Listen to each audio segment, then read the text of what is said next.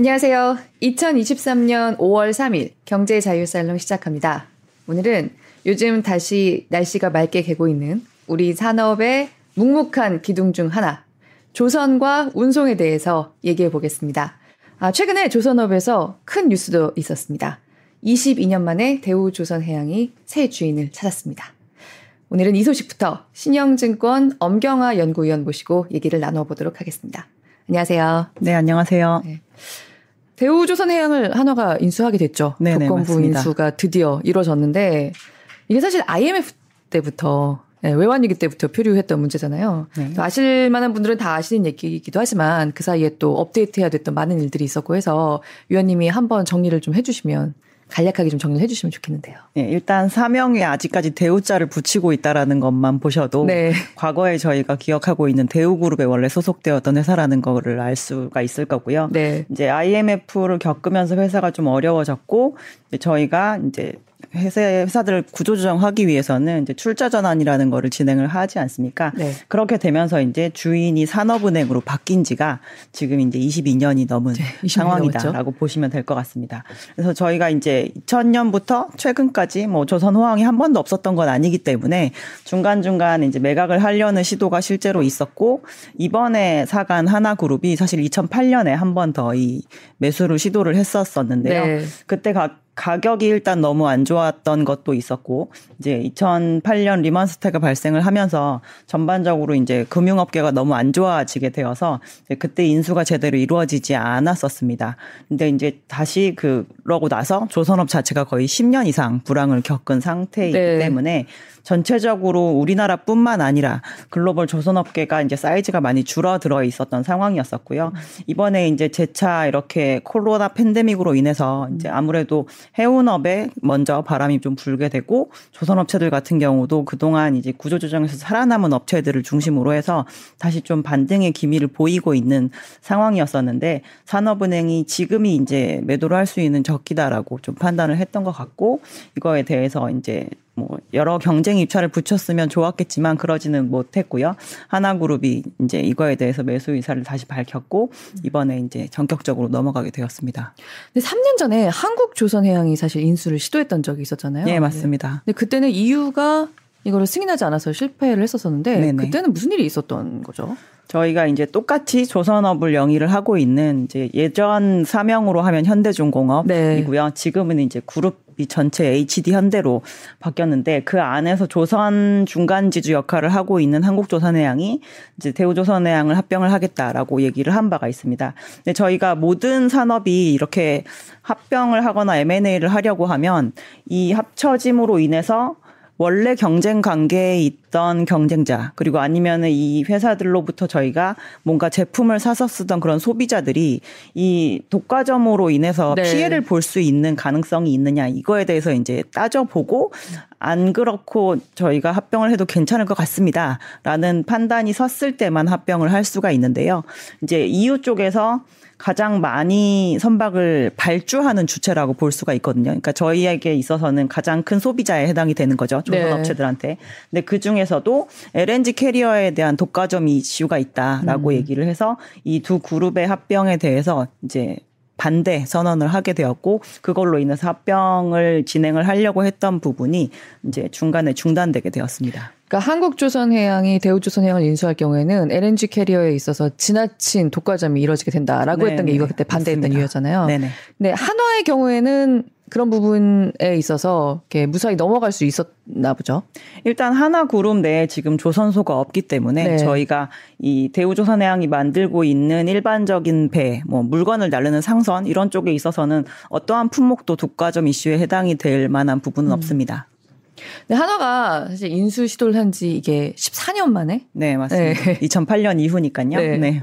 근데 굉장히 좀 조건을 달아서 보통 이런 큰 데들끼리 합병을 하게 될 때는 늘 그렇지만 여러 가지 조건을 달아서 이제 승인이 났는데요. 어떤 조건들이 있을까요? 이번에 저희가 이제 이게 조건부 승인이 된 이유 중에 하나는 일반적인 상성 같은 경우는 하나그룹에서 저희가 조선업을 전혀 영위하지 않고 있기 때문에 상관은 없지만 네. 다 아시다시피 하나그룹은 방산업을 상당히 이제 집중적으로 하고 있는 회사인데요. 네.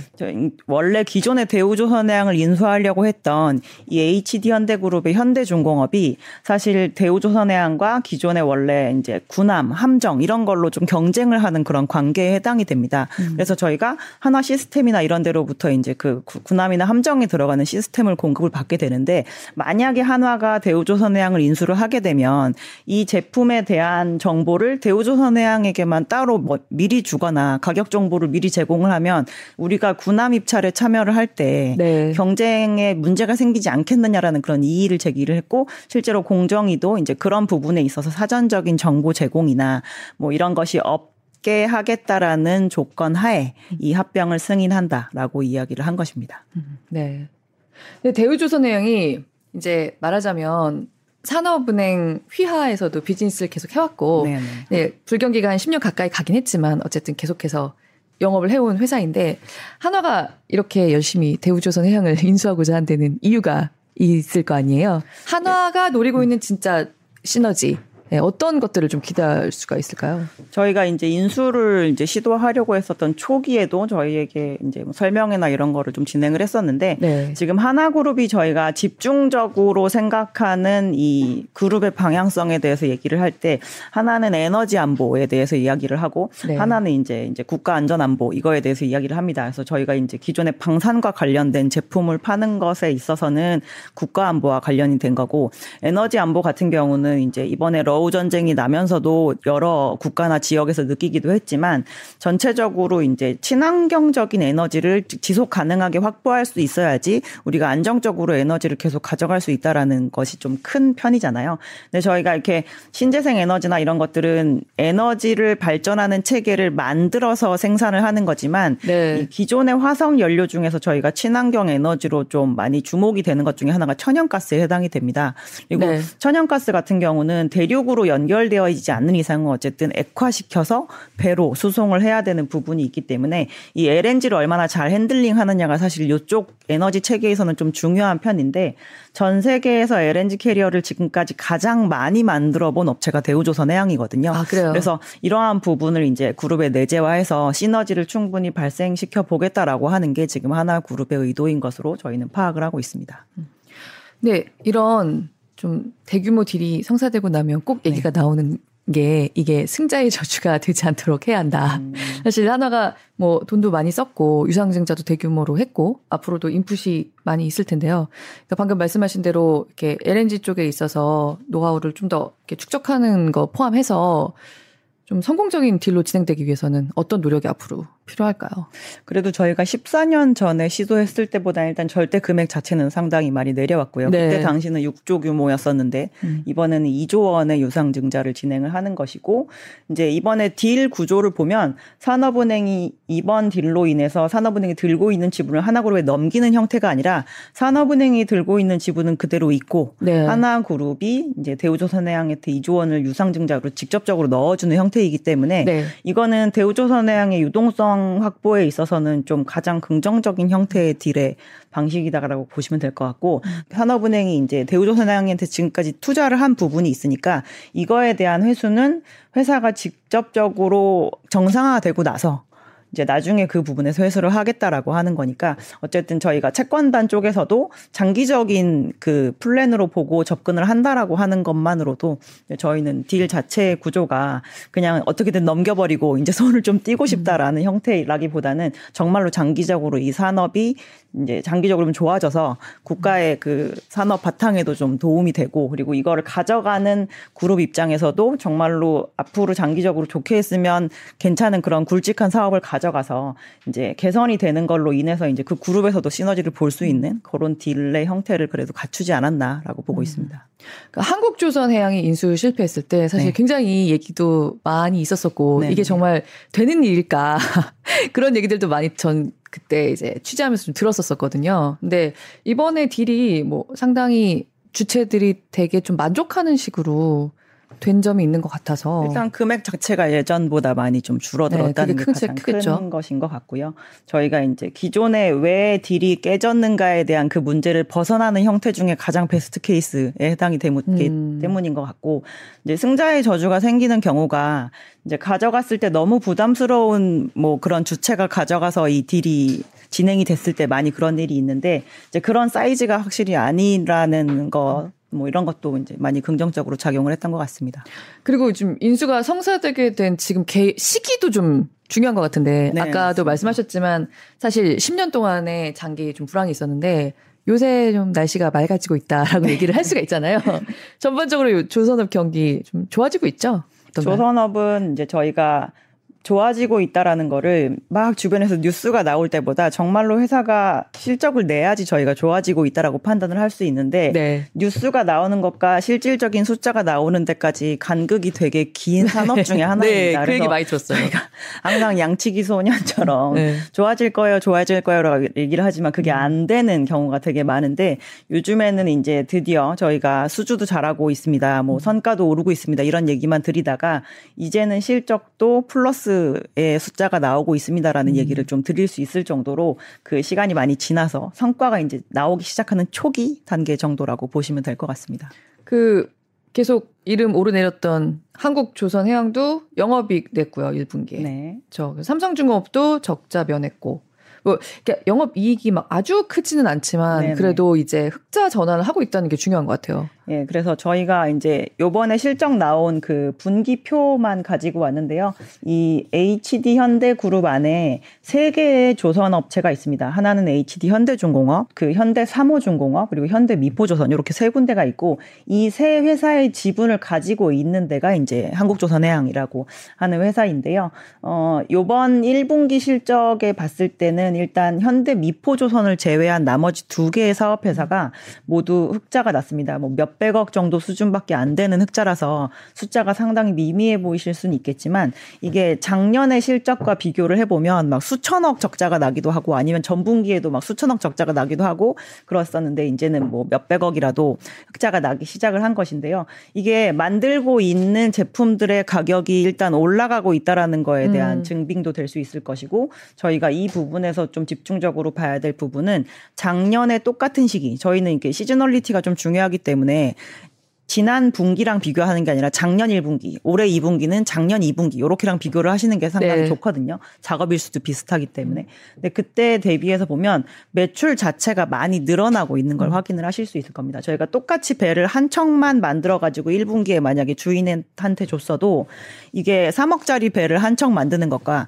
6억짜리 배를 한 척 만드는 것은 완전히 다른 문제라고 보시면 될 것 같거든요. 네. 그래서 단순히 조금 과거 대비해서 작업량이 크게 늘진 않았지만 이제 더 많은 더 비싼 배를 만들므로 인해서 수익이 나는 거기 때문에 그러면 1분기보다 2분기에 더 비싼 배를 만들고 2분기보다 3분기에 만약에 좀 더 비싼 배를 만들고 이런 식이 되면 실적이 개선되는 저 폭 자체가 뒤로 갈수록 더 나아질 수 있겠구나라고 저희가 예상을 해볼 수가 있는 거죠. 근데 지금이 이제 선박에 수주했던 가격이 막 올라가기 시작하는 초기 단계의 제품을 만드는 단계이기 때문에 이번에 실적이 턴어라운드를 단순히 이제 막 3억적 뭐 흑자, 6억 흑자라고 해도 그게 마이너스에서 플러스로 전환하느냐가 중요했던 네. 시기였고 이제 올해 상반기 대비 하반기로 갈수록 이 흑자 폭이 확대가 될 음. 거라고 생각하시면 될 것 같습니다. 저는 취재하면서 그런 얘기 많이 들었었어요. 그러니까 조선업은 방금 말씀하신 대로 좀 양치기가 되기도 쉬운 부분이긴 하지만 네. 이게 선행 지표와 후행 지표가 굉장히 좀 확실하다고 해야 되나? 장기적이지만 어차피 수주는 몇 년 전부터 이루어지고 네, 배 제조 과정도 길기 때문에 이렇게 간다라고 하면은 그거는 별로 이렇게 틀리게 되지 않는다 않는 그런 업종의 얘기를 들었거든요. 네. 근데 지금 업계에서 볼 때 점점 더 비싼 배 수주가 늘어나고 있고 그럼 앞으로 몇 분기 동안은 최소한 점점 더 영업이익이 좀 늘어날 수 있는 구조라고 볼 수 있는 거잖아요. 지금 저희가 확실하게 얘기할 수 있는 정도는 한 25년 상반기 정도의 실적까지는 아마 지속적으로 매출액도 증가를 하고 이익률도 좋아지는 추이가 될 가능성이 높다라고 음. 볼 수가 있고요. 저희가 25년 하반기에 만드는 배들은 26년에 인도될 배들도 그때 만들거든요. 네. 근데 저희가 이제 23년, 24년, 25년까지는 매출액이 계속 두 자릿수 정도로 성장할 수 있을 만큼 수주를 많이 받아놨습니다. 어. 언제 받아놨냐면 21년, 22년, 그리고 20년 이렇게 걸쳐서 이제 받아놓은 상황인데요. 저희가 26년에 인도할 배, 27년에 인도할 배, 28년에 인도할 배도 계속 더 많이 받거나 더 비싼 배를 받는다는 보장이 있어야지 저희가 25년 하반기부터 26년, 27년까지도 성장할 수 있어요라고 말씀드렸는데 그거는 지금 미지의 영역인 거고요. 지금 확실한 거는 25년 상반기 정도까지의 실적에 대해서는 확정적으로 이야기를 해도 되지 않겠나라고 볼 수 있을 만한 상황입니다. 어, 근데 방금 말씀하신 그 비싼 배가 수주된 게 20년, 21년, 22년 이때라고요? 선박의 가격이 21년 연초 대비 21년 연말까지 22.4%가 올랐고요. 어. 작년 22년 연초부터 22년 연말까지는 한 5% 정도 올랐고 지금 올해 연초 들어서 이제 지난주까지 한 4% 정도 또 음. 추가로 오른 상황입니다. 이게 전혀 다시 내려옴이 없이 그냥 쭉 3년 동안 올라온 상황이기 때문에 그때 수주한 선박을 계속 이렇게 차례차례 차례 만드는 과정이니까 지금까지 21년 이후에 받은 선박들을 점점 점점 많이 만들게 되면 제조의 단가가 올라간다고 볼 수가 있는 거죠. 어 근데 그냥 생각했을 때는 최근에 비싼 배들이 수주가 여전히 되고 있다라고 하는 네, 거는 맞습니다. 좀 이해가 되는데 한창 좀 공급망 교란이 심했고 좀 코로나 시기였을 때 그렇게 네네. 비싼 배 수주가 이뤄졌다는 게 어떻게 그럴 수 있었을지가 좀 궁금해지거든요. 저희가 코로나 팬데믹 기간일 때 가장 수혜를 본 산업이 뭐였을 거라고 생각하세요? 약간 빅테크들? 조선업체들한테 발주를 하는 고객사들입니다. 어. 해운사라고 보시면 될 것 같고요. 왜 그렇죠? 저희가 똑같은 상황에서 만약에 뭔가 물건을 배달을 해야 되는데 이 배달을 할 수 있는 사람이 제한적이면 아. 프리미엄을 항상 붙이잖아요. 그걸로 그렇죠. 인해서 이 코로나 팬데믹 기간 동안 해운사가 받는 그 운임이 막 다섯 배, 열 배 이렇게 뛰어 올랐습니다.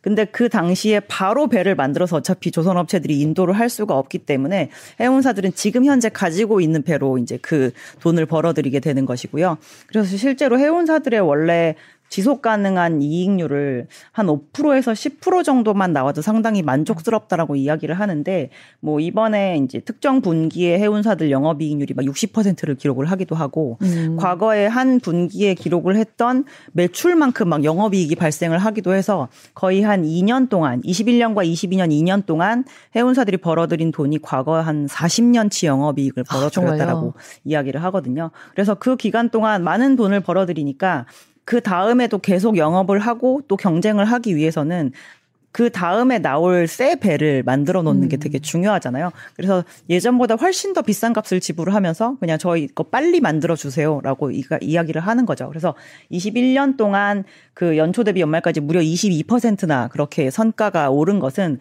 선박의 그런 스펙이 대단히 좋아진 게 아니라 부르는 호가 자체가 높아졌기 때문이라고 이해하시면 될 것 같습니다. 아, 이게 그 코로나 기간에 좀 저비용 항공사들이라든가 네.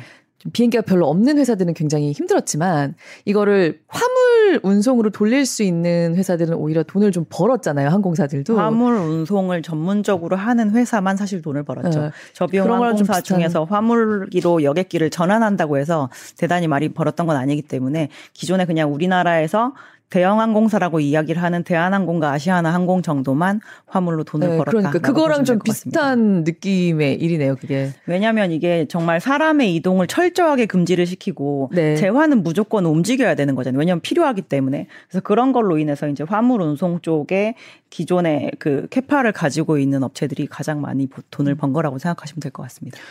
그 전에 10년 불황은 조선업이 네. 왜 그렇게 오랫동안 불황해서 헤어나지를 못했던 거죠?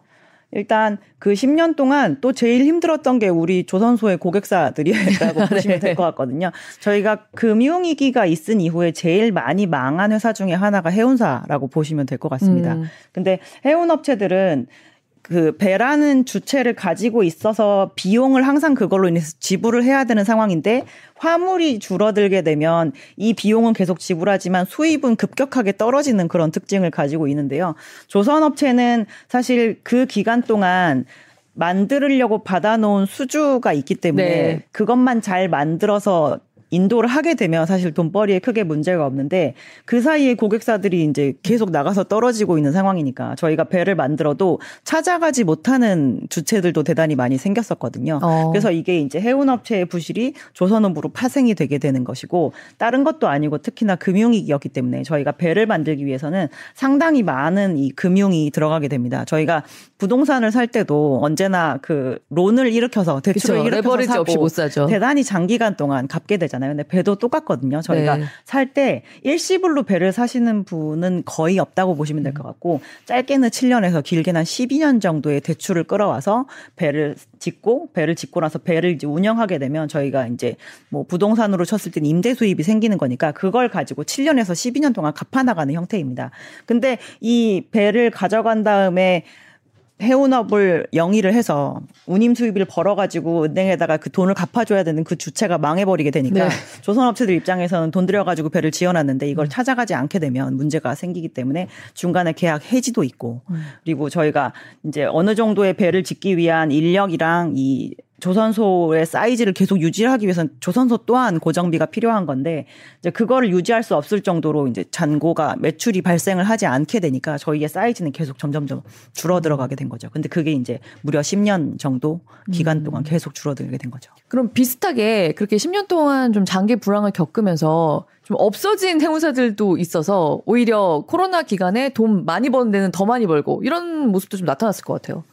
특히나 해운업 같은 경우는 정말 반도체랑 거의 비슷하게 저희가 많이 비교를 하는 편이거든요. 음. 이제 치킨 게임의 거의 성지. 네, 지금, 지금 말씀하신 거 듣다 보니까 딱 예. 반도체 생각이 나더라고요. 그죠. 그리고 이제 네. 뭐한 3년 정도의 사이클, 막 이 정도를 가지고 이제 움직이는 편인데 해운사들 엄청나게 많이 망했고 과거에 저희가 그래도 아시아에서 이렇게 미주 쪽으로 간다거나 아시아에서 유럽 쪽으로 가는 노선을 저희가 원양 노선이라고 얘기를 하는데 네. 그 정도의 노선을 운영하는 업체들이 컨테이너 선사들 기준으로 해도 1등부터 한 30등까지 운영을 했다라고 한다면 그 10년의 불황 기간 동안은 1등에서 한 15등까지 정도만 그 시장에 남아 있고 나머지는 다 그냥 자기네 지역으로 돌아갔습니다. 어. 그래서 이제 아예 파산해서 없어진 업체들도 있고 실제로 조금 더 상위 업체한테 M&A 돼가지고 흡수돼 버린 케이스도 있고 하면서 실질적으로 시장에서 이제 원양 노선을 운영한 업체들이 한 15개 미만으로 줄어들게 되어서 이번에 그 15개 업체가 벌어들인 돈들이 이제 대단히 많았었던 거죠. 대우조선해양은 지금 이런 좋아지고 있는 경기를 아직은 못한 게 아닌가 이번에도 적자 아닌가 그런 얘기도 들리던데요. 저희가 21년에 성과가 많이 올라갔다고는 말씀을 드렸지만 21년 정확하게 얘기해서는 하반기부터 대단히 이렇게 급격하게 오르기 시작을 해서 음. 21년 상반기에 만약에 수주를 많이 했는데 그게 지금 이 매출이 발생하고 있는 상황이라고 음. 하면 분기차를 두고 약간씩은 조금 손익분기점을 못 넘는 업체들도 있을 수 있지만 올해 연간으로 통틀어서는 대체적으로 다 흑자 전환이 좀 가능한 상황이라고 보셔도 될 것 같은데요. 1분기부터 흑자일 거냐, 2분기부터 흑자일 거냐 정도의 차이들은 약간씩 난다라고 보시면 될 것 같습니다. 음. 대우조선의 경우에는 한 1분기부터는 조금 어려울 수 있다라고 음. 보셔야 될 것 같고요.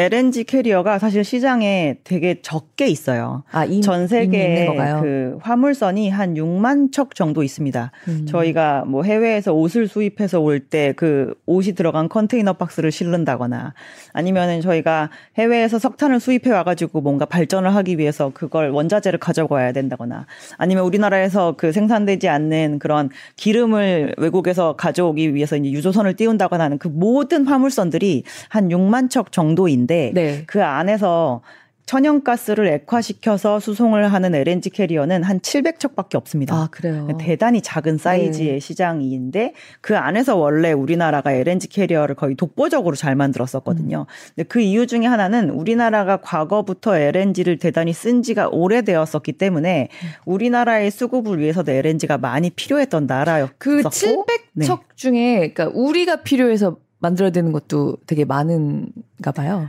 우리가 필요해서 만들어야 되는 거는 전 세계에서 한 두 번째 정도로 있을 것 같고요. 어. 원래 기존의 LNG를 제일 많이 수입해서 쓰던 국가는 일본이었었는데 아, 네. 그게 작년을 기준으로 해서 중국으로 바뀐 상황입니다. 음. 그리고 우리는 이제 만년 2등이었었는데 지금은 이제 3등이 되었었고요. 그래서 국내에는 뭐 지금 상황으로 봤을 때는 한 100적도 없을 것 같은 상황이고 그 대신 이제 해외에서 필요로 하는 LNG 캐리어도 거의 우리나라가 먼저 써보고 만들었었기 때문에 우리나라 제조업체를 이제 찾아서 오는 경우가 거의 대부분이었었죠. 그래서 지금 지구상에 돌아가 다니고 있는 거의 LNG 캐리어의 대부분은 한국이 만드는 것이고 과거에 일본이 만들었던 거 일부가 있다라고 음. 생각을 하시면 될 것 같습니다. 여기도 결국 중국이네요. 그러니까 중국에서는 새로운 수요가 창출되고 있는 거잖아요. 중국은 새로운 수요가 친환경 에너지라고 할수 네. 있는 비교적 친환경 에너지라고 할 수 있는 거니까. 저희는 기존 수요를 제공하고 있는 것이고, 네 그렇게 보시면 될 것 같습니다. 앞으로 중국에서의 필요로 인해서 그러니까 LNG 캐리어가 얼마나 더 추가로 공급이 좀 필요할지에 대한 예측치 같은 것도 좀 있을 것 같은데요.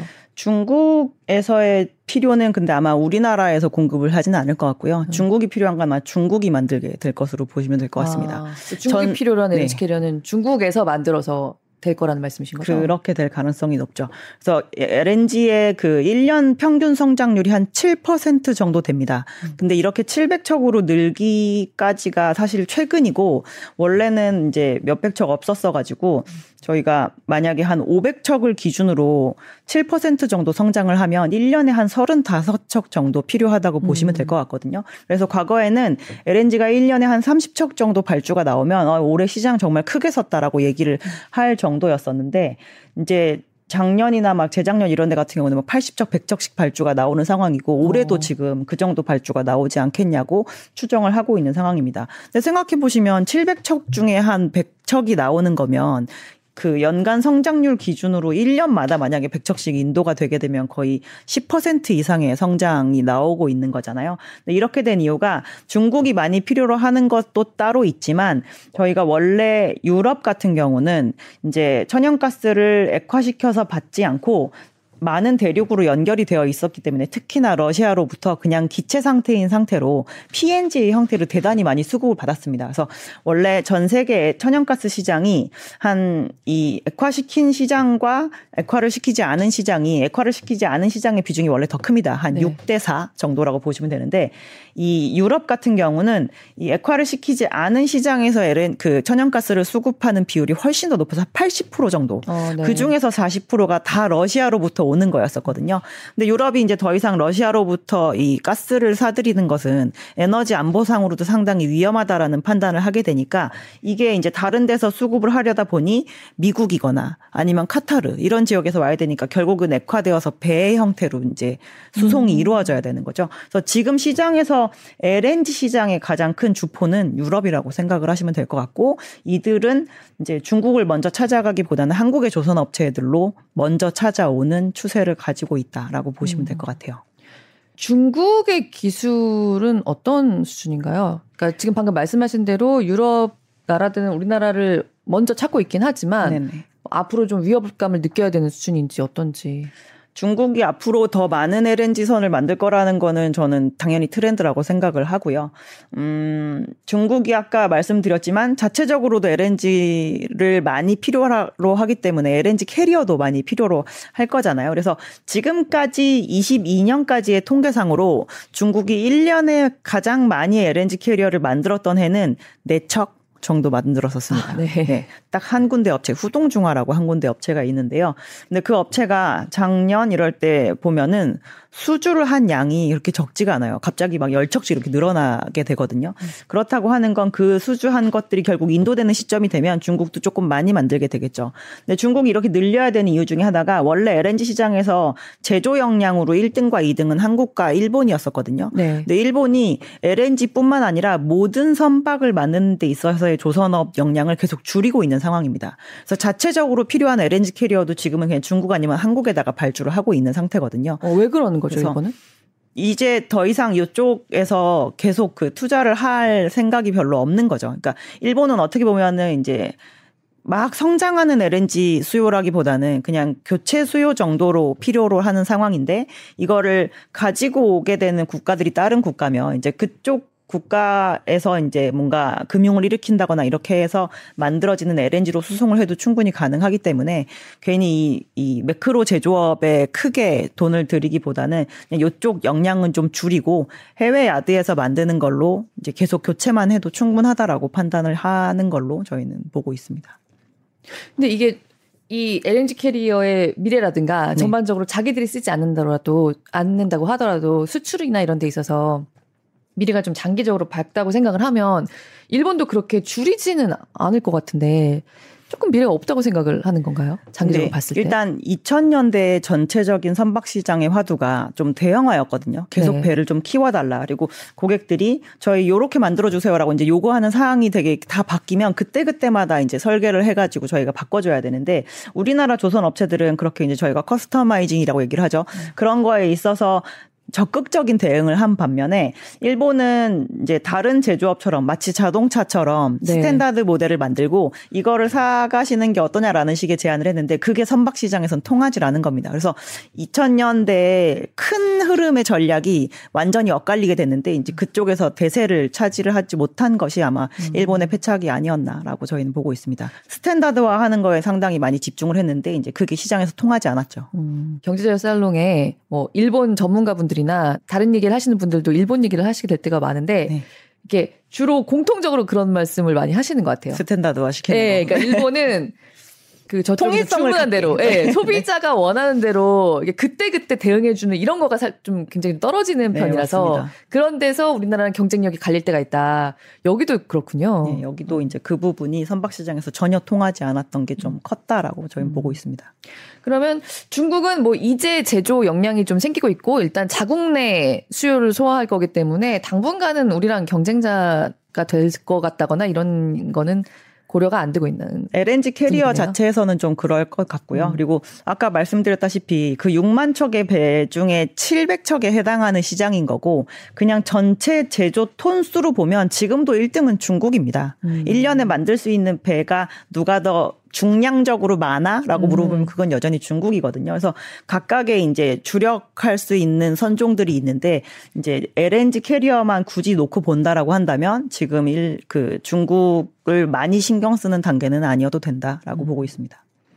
그 최근에 그런 지정학적 문제들이 우리 조선 업계에는 호재네요. 에너지 안보가 예, 에너지 안보가 네. 강화가 되는 것 이런 거는 좀 호재라고 볼 수가 있고요. 지정학적 리스크가 생기면 저희가 기존에 뭔가 물자를 필요로 하던 데에서 이 노선이 바뀌잖아요. 네. 원래 여기에서 배달해서 예를 들어서 어떠한 물품을 항상 받았었는데 음, 음. 이게 불가해지니까 바, 이 출처를 바꿔야 되고 그걸로 인해서 저희가 운송을 하는 그 루트도 바뀌고 만약에 더 멀어질 수도 있고 네. 그리고 한 군데에서 원래 한 10개만큼 항상 배달을 해줬었는데 음. 10개만큼 한꺼번에 배달해 줄 수 있는 주체를 못 찾으면 막 3개, 3개, 3개 이렇게 배달해 주는데 여러 개 찾아야 되면 그렇게 되면 배가 여러 군데로 가서 또 그 물자를 수송하기 위해서 저희가 날라야 되다 보니까 해운 업체들 입장에서는 더 복잡해지는 겁니다. 근데 해운 업체들이 복잡해지고 할 일이 많아지면 조선 업체들한테는 당연히 그 부분이 더 이렇게 영향을 주게 될 수밖에 없는 음. 상황이죠.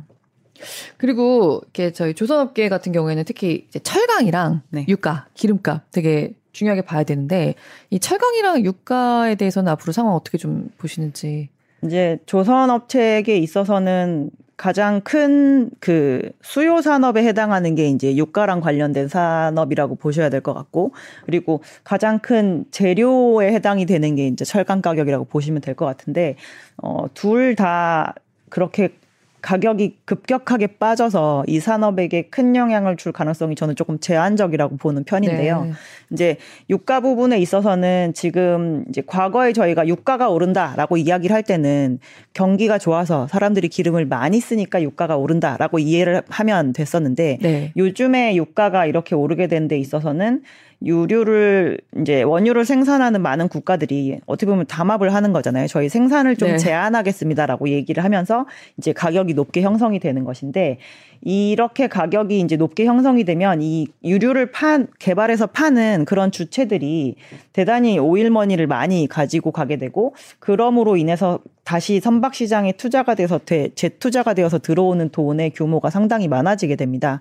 그래서 특히나 이게 단순히 그냥 기름을 날르는데 필요한 그런 배가 필요해서 하는 거를 제외하더라도 우리나라 조선업계한테는 이제 뭐 해상 유전을 파거나 해상 가스전을 파는 데 있어서 필요한 해양 플랜트 이런 네. 것들이 발주가 나오게 되는 그 풀을 늘려주는 역할을 하거든요. 그래서 유가는 아주 크게 폭락이 오지 않는 이상은 조선 업체들에게 있어서는 지금 현재 이렇게 상향 안정화되는 추세는 뭐 좀 긍정적인 영향을 줄 거라고 보고 있고요. 저희가 10년의 불황을 해운 업체도 겪었고 조선 업체도 겪었지만 이 오일 쪽 마켓 자체도 사실 거의 10년에 가까운 불황을 겪은 상황인데 네. 지금은 가격이 좀 정상화됨으로 인해서 저희가 예전에 했었던 개발 행위나 투자 행위를 다시 하려고 좀 준비를 하고 있는 상황이잖아요. 그래서 그런 것들이 다시 재개되면 조선 업체들이 옛날에는 해운 업체 들한테도 수주하고 오일 메이저한테도 수주했었는데 이 균형이 다시 맞아지게 되는 효과가 좀 있을 것 같은 음. 상황이라고 보시면 될 것 같고요. 재료비에 해당하는 이제 철강 가격 같은 경우는 저희가 철강을 기본적으로 이제 산업의 쌀이라고 많이 부르면서 네. 일반적인 그런 굴뚝 산업들이 잘 굴러간다라는 거를 철강의 가격이 요즘에 좀 강세다라고 얘기할 때 그렇게 얘기를 많이 하는데 이제 2021년 하반기와 2022년 상반기 같은 경우는 이 가격이 너무 갑자기 좋아져서 이제 울컥하고 올라가게 됐죠. 그래서 네. 저희가 평소에 보던 가격 대비 거의 두 배의 가격으로 대단히 몇 개월 만에 단기간에 올라간 상황이거든요. 그래서 그런 것 때문에 저희가 이제 뭐 작년에 보시면 작년 상반기에 조선업체들 막 분기 실적 보시면 막 3천억씩 4천억씩 적자가 나오고 막 이랬는데 네. 그런 것들이 저희가 원래 생각했던 재료 가격이 뭐 3만 원 정도였었는데 갑자기 이게 6만 원이 돼서 앞으로 만들 배들에 대해서도 그냥 손실을 미리 인식하겠습니다라고 하면서 이렇게 떨어버린 상황이라고 보시면 될것 음. 같아요. 그래서 지금의 이 형성되어 있는 철강 가격에 대해서는 조선업체들이 요 정도의 가격을 베이스로 저희가 앞으로 요만큼의 가격으로 배를 수주하면 더 적자가 안 날 것 같다라는 생각을 하면서 수주를 하는 거거든요. 그래서 네. 급변하지만 않고 상향 안정화된다라고 한다면 조선업체들한테 2020 2년과 같은 그런 영향을 줄 일은 없을 거라고 보고 있습니다. 그러니까 지금의 가격 흐름은 약간 올라가는 쪽으로라도 안정화되기만 하면 네, 조상향 안정화되는 것이 가장 네, 좋다라고 보시면 될 것 같아요. 네. 저희가 재료가 비싸서 가격을 더 올려야 될 것 같아요라는 그 논리가 그냥 계속 흐름을 그대로 타고 간다라고 하면 음. 오히려 그 제품을 파는 업체들에게는 가장 좋은 것이니까요. 그래서 조선업체뿐만 아니라 조선업체한테 납품을 하는 기자재 업체들도 베이스가 되는 재료 중에 제일 중요한 게 철강 가격이거든요. 그래서 네. 저희가 조선업체도 저렇게 배를 비싸게 받는데 우리도 재료 가격이 이렇게 조금씩 조금씩 오르니까 저희도 가격 올려주세요라고 얘기를 하기가 조금 편해지게 되는 거죠. 음. 네. 갑자기 너무 너무 먼 이야기를 하게 되는 것 같긴 하지만 어 이렇게 전반적으로 운송 코스트가 전반적으로 이제 올라가게 되면은 네. 참 이것도 전반적인 인플레이션에 있어서는 굉장히 좀 상방 압력이 크다라는 생각이 들긴 하네요. 네. 근데 운송 cost가 올라가는 게 이제 배 가격이 올라가니까라고 네. 생각을 하시지만 어차피 저희가 그 소비자들이 느끼는 운송 cost는 그냥 해상 운임으로 보시면 될 것 같은데 네. 지금 코로나 팬데믹 기간 동안 있었던 기간에 올랐던 뭐 해상 운임 이런 것들은 이제 많이 내려와서 아, 코로나 이전 수준으로 다시 돌아간 상황이죠. 어, 네. 그런 게 또 하방 압력이 있으니까. 네. 음. 조선업은 결국 25년까지는 일단 괜찮다. 네. 그리고 지금과 같은 수주가 계속 이어질 수 있다고 하면 27년까지도 밝게 볼 수 있다. 조선업은 저희가 똑같이 건설업처럼 수주를 해가지고 만드는 그런 장기 수주 산업인데 건설업은 저희가 아파트를 수주하면 그 현장에 가서 아파트를 만들면서 거기서 고용을 일으키지만 조선은 한 군데에서 만들어서 제품을 나중에 납품을 하기 때문에 이 장소를 유지하는 데 필요한 그 고정비가 좀 중요하거든요. 그래서 네. 저희가 야드를 유지하기 위해서 고정비가 중요한데 만약에 어느 시점까지의 어느 야드가 비어 있다라고 하면 그런 문제가 됩니다. 건설은 수주를 못 받으면 그냥 안 지어버리고 비용도 안 발생하면 되지만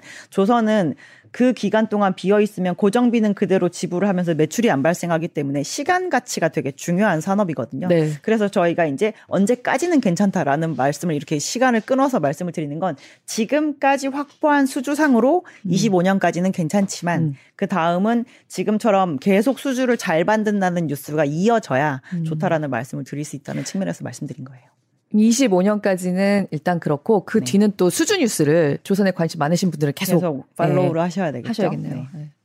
그럼 이번에는 지금까지 얘기했던 조선업계 고객사 네. 해운업계 쪽을 좀 보면 네네. 지금 여기도 약간 분위기가 명암이 갈린다면서요. 대용량 선박들 같은 경우에는 분위기가 괜찮고 컨테이너 선들은 그렇지가 않다고 하는데 왜 그런 거죠?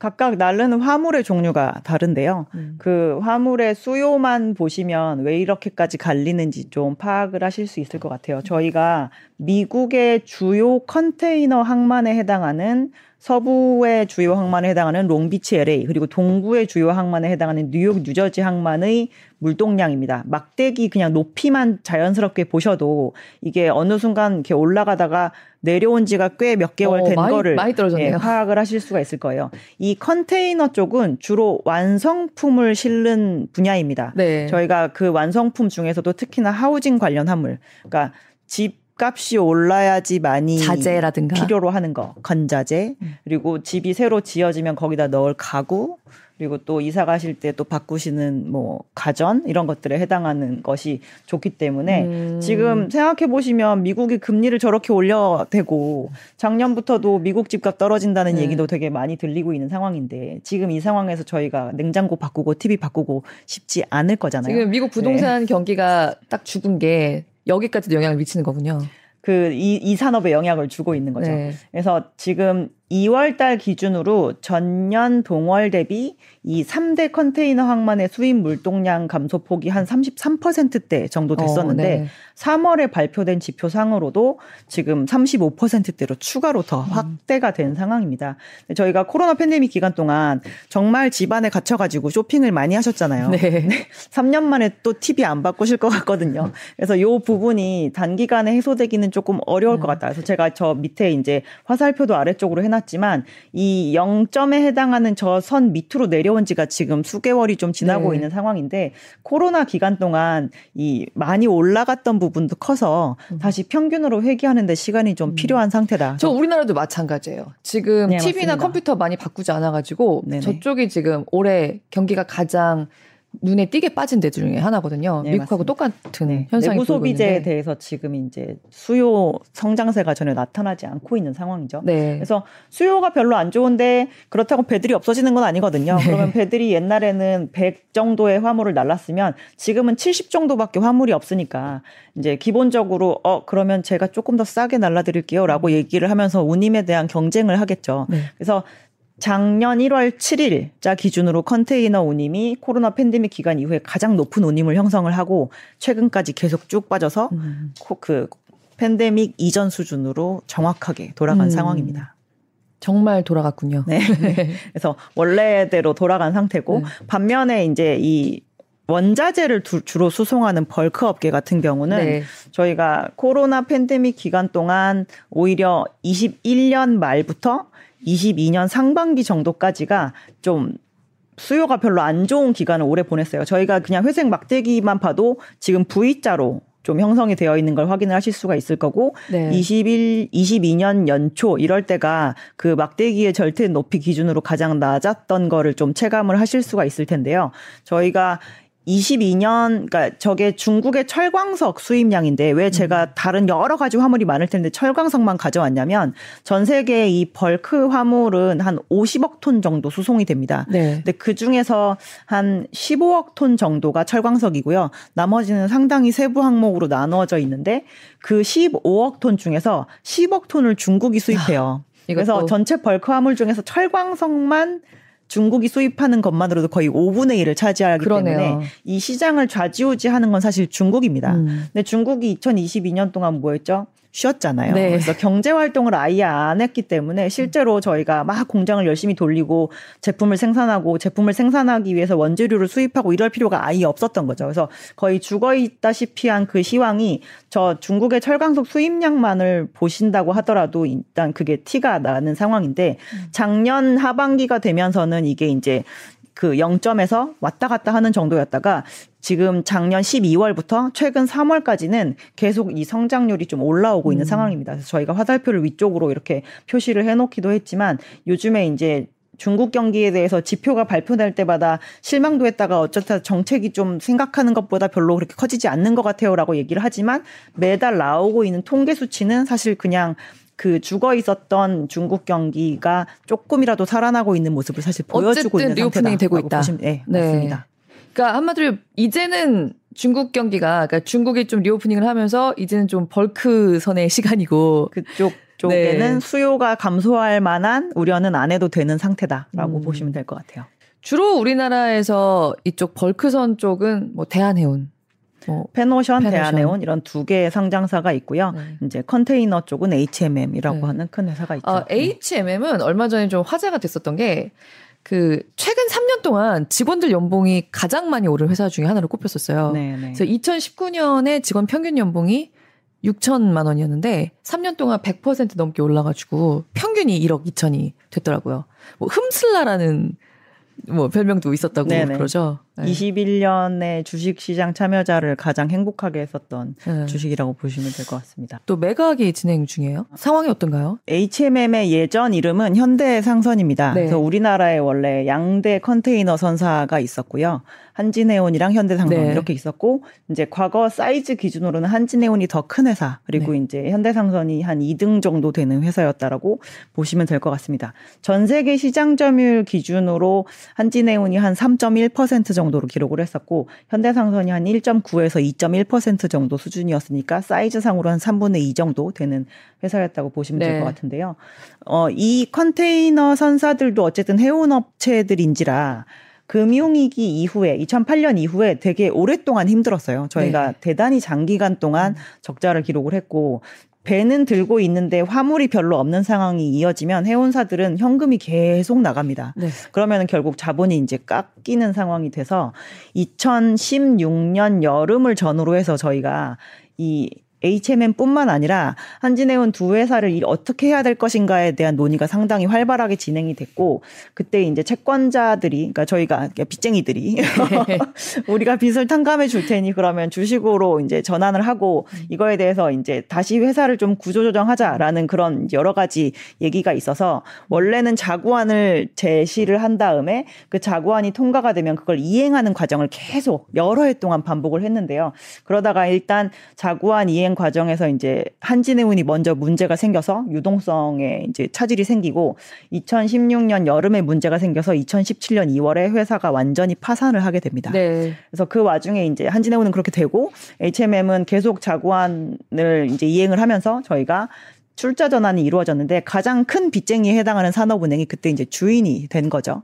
근데 이게 저희가 이렇게 구조조정을 진행을 하게 되면 회사가 기업 회생 절차 과정에 있을 때는 현금이 더 이상 빠져나가지 않는 상태가 되어야 되는데 영업 애단으로는 금융 비용이 더 이상 발생하지 않게 해서 그렇게 할 수 있었지만 영업적으로는 계속 새는 상황이 됩니다. 그래서 저희가 그 한진해운이 파산하고 이제 그 HMM의 오너십이 바뀌고 난 이후에도 2017년에도 2018년에도 2019년에도 회사가 계속 적자입니다. 그 이전에도 이미 거의 10년 가까이 적자인 네. 상태였는데 추가적으로 더 적자가 되니까 자본을 채워놓으면 자본이 없어지고 자본을 채워놓으면 없어지게 되니까 계속 자본 확충을 산업은행이 해주는 거죠. 그리고 해양진흥공사와 그래서 이제 전환사채 형태로 계속 자본을 넣어주면 또 까먹고 또 까먹고 이렇게를 반복을 했다가 지금 그게 이제 영업이 턴어라운드를 하면서 지금 현재 이제 지분 자체도 산업은행이 많이 갖고 있는 상황이 되고 회사를 구조조정시키기 위해서 정책 자금을 넣었는데 음. 그 목적을 이미 다 이룬 상황이기 때문에 산업은행 입장에서는 이제 민영화 시켜야 되는 게 지금 현재 현안으로 네. 떨어져 있는 상황인 거죠. 음. 그래서 이제 민영화 단계에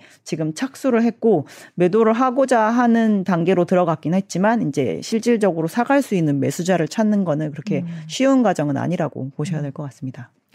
근데 이거는 아까 우리 대우조선해양 얘기하면서 시작했지만 대우조선해양 같은 경우에는 지금 약간 좋아지고 있는 경기에 딱 시기가 맞은 것도 있잖아요. 네. 근데 반대로 지금 컨테이너 업계가 조금 힘드니까 여기에도 약간 지장이 좀 있을 수 있을 것 같아요. 있어서. 업계를 힘들다고 표현을 하시지만 실제로 음. 저희가 2년 동안 40년치 돈을 벌었는데 네. 여기에서 조금 못 번들 그거는 네. 힘들 제가 저희 산업은 힘들면 진짜 회사들이 이렇게 픽픽 쓰러지거든요. 아, 네. 그래서 이 힘들다는 말을 함부로 하지 마라. 힘들다는 말을 네. 하기가 좀 어려울 것 같고 그러니까 회사를 뭔가 이렇게 매각을 하고 막 이러는 데 있어서 이제 파는 자는 분명히 업황이 좋을 때 좋은 값에 팔고 싶은 거지만 사는 자 입장에서 내가 이거를 사가지고 그 다음에 좋아질 수 있는 거를 바라보면서 사야 되는데 너무 지금 전체 업계가 다 펌핑이 되어 있는 상황에서 음. 이 매각이 단계가 시작이 되기 때문에 실질적으로 그래서 주인 찾기가 쉽겠냐라고 이제 얘기를 하는 거죠. 음. 대우조선해양은 그 업황이 완전히 좋을 때 2008년에 팔려고 시도를 했다가 결국 그게 불발이 되고 대단히 여러 해 동안 이제 구조조정이 되는 과정에서 산업이 전체 한한 10년간 음. 이게 작아지는 다운사이징의 과정을 거쳐서 실제로 이 딜 자체도 3분의 1 음. 규모로 줄어드는 오히려. 상태에서 매각이 네. 완료가 됐는데 지금 전 그러니까 해운 업계들이 이 산업을 시작한 이후에 지금처럼 업황이 좋은 적이 음. 한 번도 없는데 그 시기가 딱 지나자마자 이 매각 딜을 시작을 한다고 했을 때 이 M&A 자체가 대단히 합리적인 가격으로 이루어질 수 있을 거라고 생각하는 주체가 시장이 얼마나 되겠습니까? 음. 네. 이게 약간 작년에 부동산 시장 얘기하는 느낌이에요. 아, 그렇죠. 네, 그러니까 지금 오히려 아직도 너무 펌핑이 돼 있는 상황이라는 거죠. 그런 상황에서 오히려 사줄 사, 사줄 곳을 찾기가 음, 이해했습니다. 코로나 시기보다는 조금 업황이 약간 수그러들었다고는 하지만 이것도 곧 좀 회복을 할 거라고 기대를 하는 면이 있는 거죠. 요쪽 컨테이너 시장 말씀하시는 네네. 건가요? 20년, 21년, 22년 내내 내구 소비재에 대한 수요가 대단히 많이 없된 편이잖아요. 네. 분명히 이 시장은 그러니까 저희가 전 세계 그래도 경제 성장률 자체가 뭐 음. 낮긴 하지만 플러스를 유지를 하기 때문에 저 해상 물동량도 지속적으로 이렇게 성장을 하는 건 맞지만 만약에 3년 동안 평년으로 성장을 하고 그 다음 3년이 많이 성장을 했으면 회기가 되는데도 또한 저희는 시간이 필요하다고 음. 보고 있기 때문에 23년 연내로 바로 바닥 잡고 반등할 것 같아요라는 얘기를 드리기는 조금 어려울 네. 것 같습니다. 그래서 저희는 절대적인 수치가 계속 바닥으로 가는 상황은 되지는 않겠지만 기간 조정이 좀 필요한 단계가 아닌가라고 좀 보는 음. 시각을 가지고 있습니다. 마지막으로 항공주 관련해서 좀 여쭤볼게요. 네네. 항공주 현황은 어떻게 보세요? 생각보다 그렇게 요즘 좋은 성적으로 보이지 않는다라고 많이 얘기하잖아요. 회사 자체들이 내는 실적의 그 결과는 아마 최고로 좋겠죠. 지금이. 네. 그래서 뭐 장, 그, 얼마 전에 이제 실적 발표를 조금 미리 한 티웨이 항공 같은 경우가 이제 창사 이후에 가장 큰 매출과 이익을 기록한 수치가 나온 상황이고요. 저희가 코로나 팬데믹 기간 동안 제일 많이 참고 힘들었던 게 이제 해외여행을 그렇죠. 못 가는 거였어가지고 네. 요즘에 그 이연 수요가 정말 폭발적으로 늘어나고 네. 있는 상황인데요. 이거를 주식으로 접근을 할 때는 이 회사의 그 수익성이 앞으로 계속 좋아지기 위한 선행 지표가 뭔가를 먼저 봐야 되는데 이 항공업은 크게 얘기해서는 운송업이고 운송업에서 제일 중요한 건 무조건 운임입니다. 음. 그러면 항공사한테 제일 중요한 운임은 티켓 가격에 해당이 되겠죠. 네. 그래서 저희가 지금 뭐 사면서도 생각을 해볼 수 있지만 어, 지난 한 11월보다 지금 사시는 티켓 가격이 더 비싸지시는 않으셨을 것 같아요. 그래서 지난 11월에 사셔가지고 요번에 1분기에 여행을 갔다 오신 그 매출은 이미 발생을 한 상황입니다. 네. 물론 그때보다 지금 띄우는 항공기가 더 많으니까 더 많은 영업을 하고 있는 건 맞지만 저희가 운임의 단가가 어쨌든 내려가는 추세라고 하면 저희가 주식은 그래도 미래의 실적을 기대를 하면서 저희가 사는 건데 네. 여기에서 저희가 아, 티켓 가격이 여기서 더 올라갈 것 같으니까 사세요라는 얘기를 드릴 수 있는 단계는 아니라는 음. 말씀이죠. 그래서 지금은 이제 점진적으로 다시 노선을 많이 재개를 하고 있고, 어, 이 편수 자체가 줄어들 여지는 좀 없는 상황이고 어제 난 뉴스 보면 이제 미국 입국에도 PCR을 뭐 제외한다 막 이런 네. 얘기가 있어서 전체적으로 편수가 늘어날 텐데 여기에서 이렇게 되면 가격을 더 주고 그 가는 여행을 가는 거는 어쨌든 기간적으로 한계가 있을 거고 항공사들 입장에서도 이번에 생긴 이 정도의 수익성을 계속 유지할 수 있을 거라고 얘기가 좀 어려운 음. 상태인 것 같습니다. 그 최근에 말씀하신 대로 좀 단거리는 좀 특히 많이 떨어졌고 아직 장거리는 비싼데 그것도 네네. 앞으로는 조금 내려갈 것 같이 뭐 우리나라 항공사가 취향을 하는 게 제한적이라고 한다면 뭐 외항사가 들어와서라도 가격이 음. 조금 조정되지 않을까라고 기대를 하고 있습니다. 2025년까지는 일단 얘기를 해주셨는데 그 네. 이후의 상황에 대해서는 다시 한번 모시고 또 네네. 얘기를 들어보는 시간을 가졌으면 좋겠어요. 알겠습니다. 네, 고맙습니다. 네, 경제자유살롱 구독자 여러분들과 소통하기 위해서 스브스 프리미엄 지식 채널, 구독자 전용 채널 스프의 커뮤니티 운용하고 있습니다. 이미 다 아시죠? 아직 가입 안 하신 분들은 이제는 정말 가입 좀 해주세요. 요즘 저희 지난 4월 22일에 했던 경제 콘서트 후기도 올라오고 있습니다. 후기도 같이 확인해 주시고요. 또 뵙고 싶었던 분들이나 꼭 다뤄보고 싶은 주제 써주시면 저희 적극 반영합니다. 경제적 자유를 이루는 그날까지 경제 자유 살롱 함께하겠습니다.